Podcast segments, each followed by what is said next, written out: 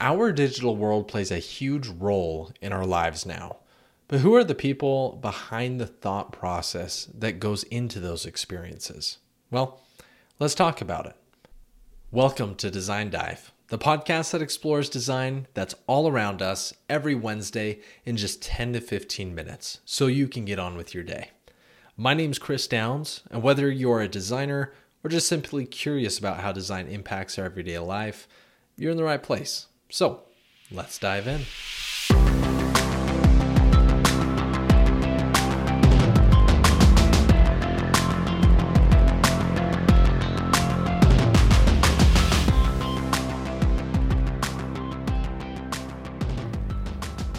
Today is a special edition episode where I highlight a career in the design world.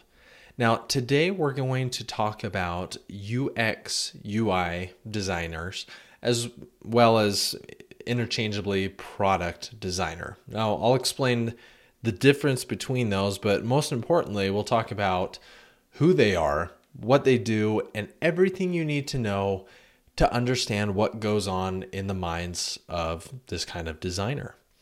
Now, in the future, I will occasionally throw out a highlight of a specific career in design. So, down the road, you can expect future episodes like these to highlight other careers related in design. So, I started here because this is what I do every day. I am a product designer. So, you can hear it directly from someone who's actually doing this kind of work. So, hopefully, this is of interest to you. Now, what is it? Let's talk about UX UI design and what it stands for to then kind of lead into a product design. UX design stands for user experience or what the user experiences in an application. UI design stands for user interface or essentially the look, feel, and aesthetics of the interface. Now, UX UI relates to digital experiences. In the past, we've talked about designs of physical products or whatnot. This is focusing solely on the digital realm. Now, this could refer to an application on a desktop computer, on your tablet, or even your mobile device. Sometimes you hear mixed in with this web designer, and that's thrown in, and that is similar, but web designers focus more on it's in the name the web or websites rather than applications and software. Some of the principles are the same but you might just hear that occasionally mixed in there. Now to help you understand ux ui design imagine building a house.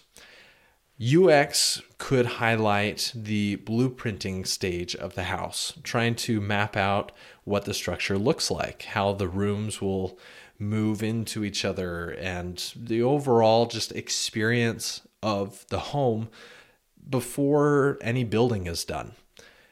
They are focused on how the homeowner is expected to interact with the structure how when they come in from the garage what room are they in if they are in the ma- master bedroom where would they expect the uh, master bathroom to be etc now ui could focus in on the aesthetics the the wallpaper the carpet the furniture etc of the home as well as making it easy to identify things that can be interacted with visually now the term, let's talk about product designer. Now, there's a question well, are UX, UI designers the same as product designers? Well, sort of.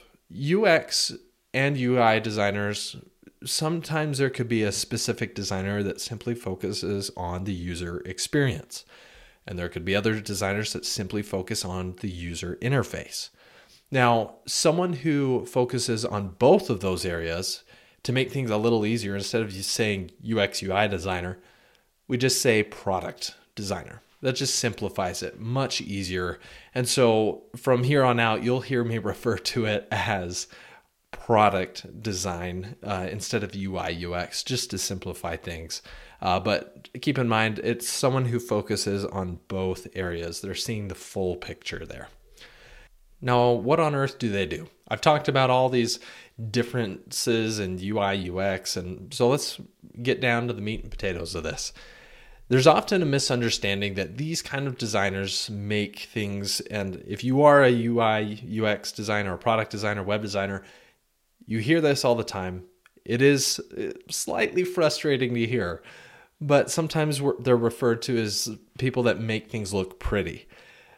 Now, to be totally honest, this is sometimes frustrating because people aren't seeing the the craft that goes into making those quote pretty experiences.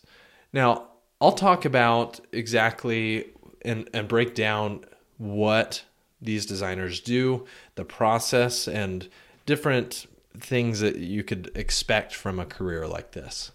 Now, product designers are problem solvers first and foremost. They look at things as being puzzles that need to be solved, issues that are looking for a solution. In a sense, product designers are running into the fire to try to understand how the fire was started. They're very much obsessive over how could something be better? How did something fail? Where are people getting frustrated? And so ultimately we're looking at trying to understand almost the psychology that goes into why users are perceiving certain things this way and just ultimately making the, these digital experiences better. They also collaborate a lot.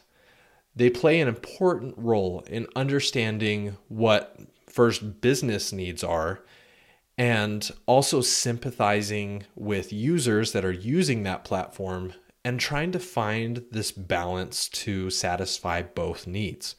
Because if we look at the business, business is business.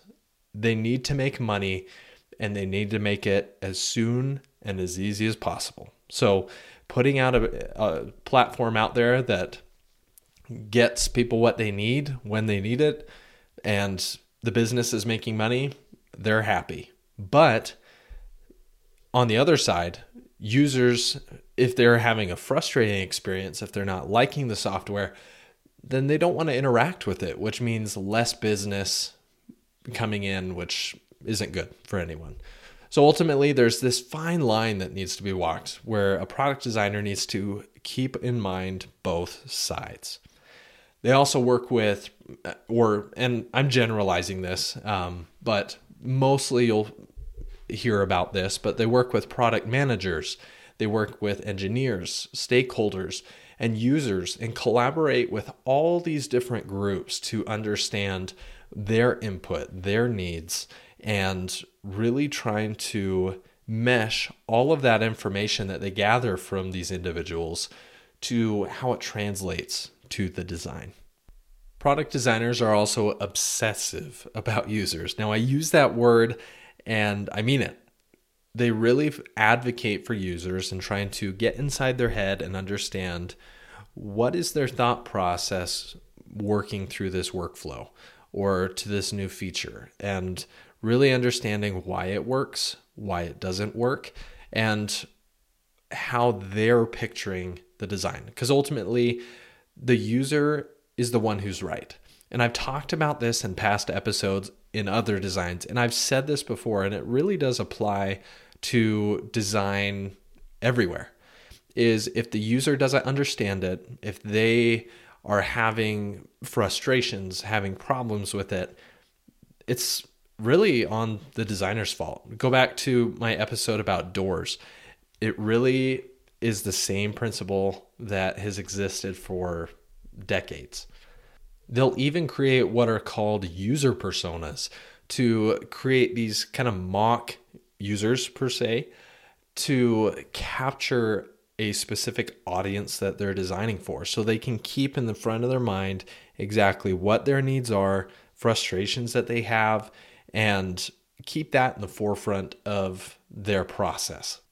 Product designers also utilize data to make decisions on where the design should go. It's kind of strange to think that, well, why are they using data? That doesn't make any sense.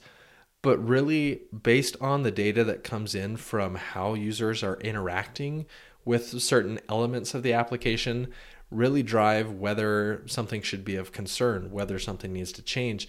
And it really backs up decisions that are made and influences the direction a design should go. Now, I haven't even talked about design and the actual making up of what the platform looks like. I've talked about everything that comes before that and is crucial to driving the decision of what it should look like, how users should interact with it, etc. We do design, but when we do design, we create things called wireframes, which are essentially blueprints of, that are just low fidelity, just boxes and squares and everything to symbolize what the platform's going to look like. We create prototypes, which are just essentially clickable designs where you can click around if they are linked together, but no code is needed. So it's a nice way to mock up exactly what the platform's going to look like, show it to users, and have them picture exactly what the design is going to translate to when it's built. But ultimately, design is a great way to see the product before it is even built.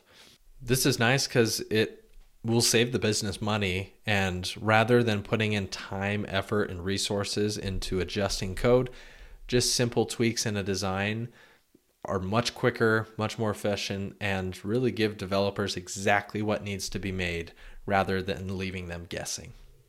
So, product designers, do they make things look pretty? Well, yes, but it's only a very small piece of the puzzle. They're focused on how a design can be better. They're like I said before, they're obsessing over how users are perceiving and interacting with the product. And when I say product, I should have explained this earlier, but that simply just means a uh, digital application. Uh, could be an application on your phone or a software on your computer. But going back to that home analogy that I used earlier with UI UX design, when a design's all done and everything's been coded and it's out in the world, yes, the home per se is built, but it doesn't mean that improvements or renovations could be made to make it better. And that's where design comes in. So anytime you're on an app on your phone, your computer or tablet, remember that there was a design that might have come before that application was even built. So now you know a little bit more about product design. And that's our dive. If you enjoyed this episode, please follow the channel, leave a rating or review, and follow this podcast on social media for updates on new episodes every week. But until next time, Keep learning, stay inspired, and remember design is all around us. See ya.